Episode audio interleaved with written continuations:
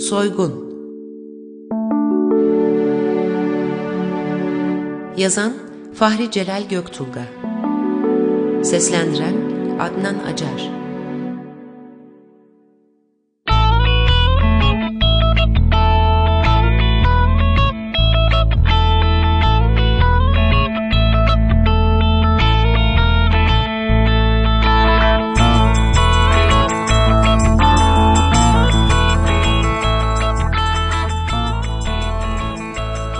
Kırk yıllık ahbabım, arkadaşım, kapı bitişik komşum.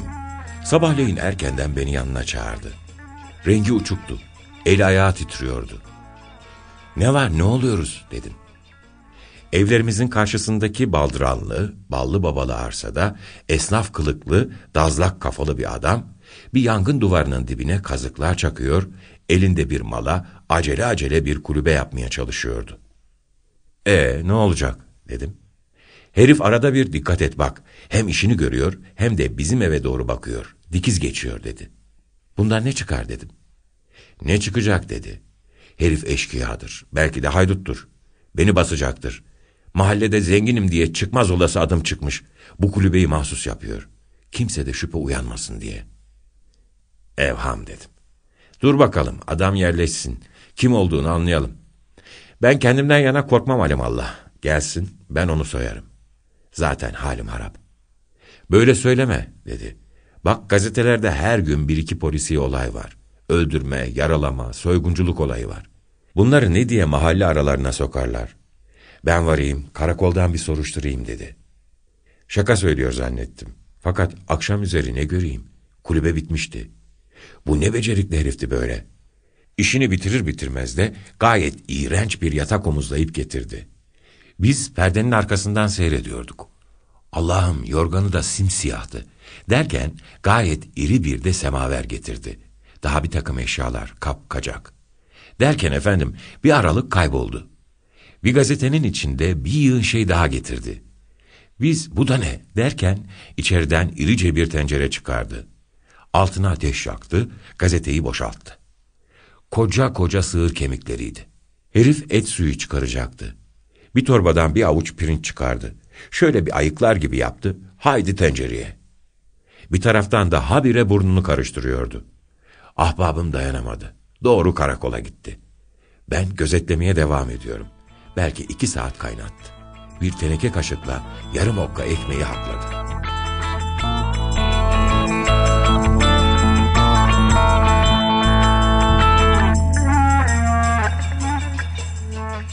Necati soruşturmasından geç döndü.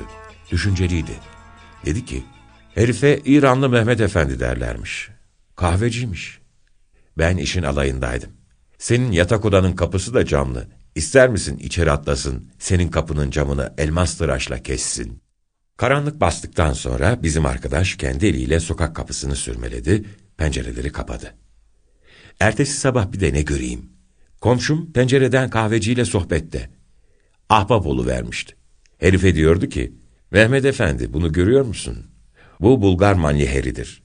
Güzel nişan alır. Bu altı patlar, Nagant. Bu da Browning. Adam da silahlar hakkında fikrini söylüyordu. Adeta bilgili bir adamdı.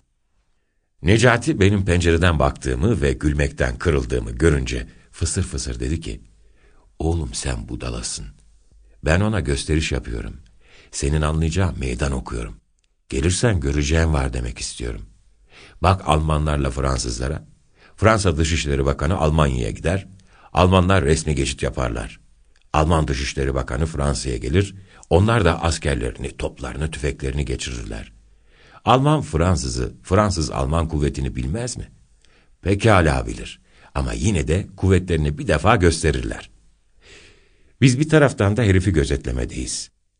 Kahve iskemlelerini yan yana karyola gibi diziyor, üstüne yatağını seriyor, öyle açıkta uyuyordu.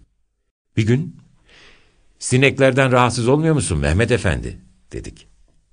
Beni sivrisinek de tahta kurusu da yemez, dedi. Neden? Isırır ısırmaz ölür. Meğer kör olası esrar keşmiş de, bu sırada o pis kulübede kahve de işlemeye başlamaz mı?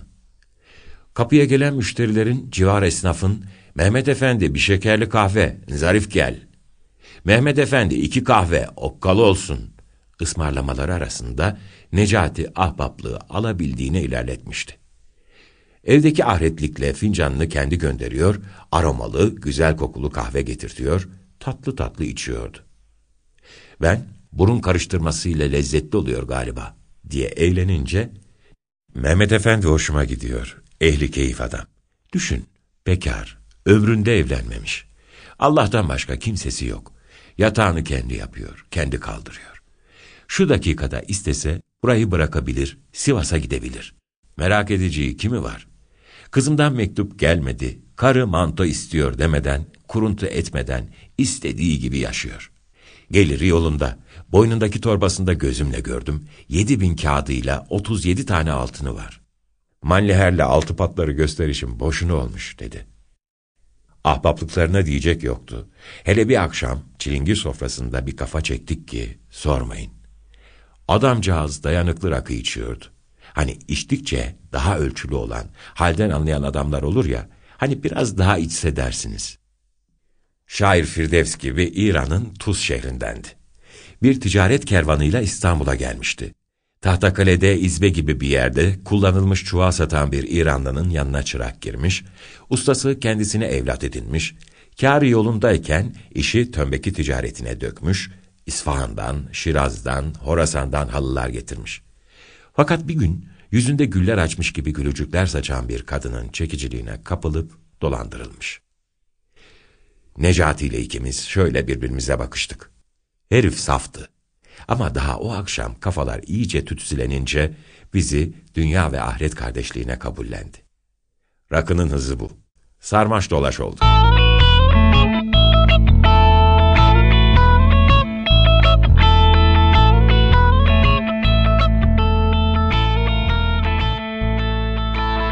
Artık biz de kulübe kahvenin müşterileri arasına katıldık. İskemlelere yan geliyorduk. Adam canlı vesselam.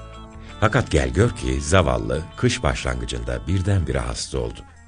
Necati'nin haberi yok. Bir lodos fırtınası dışarılarda tekneleri sürükleyip kapıları sarsıyor, camları zıngırdatıyordu.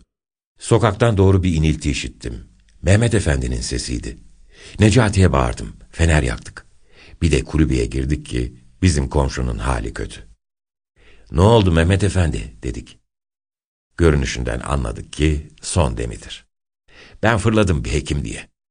İşaret etti ki gereksizdir. Beni soyun gibi bir şey demek istedi. Arkasından aba yeleğini çıkardık. Fakat fena soluyordu.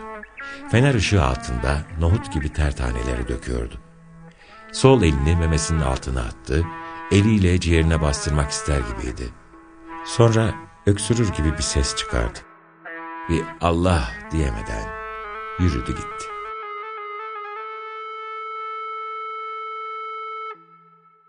Necati ile ikimiz hani kim ne derse desin şöyle birbirimizle bakıştık.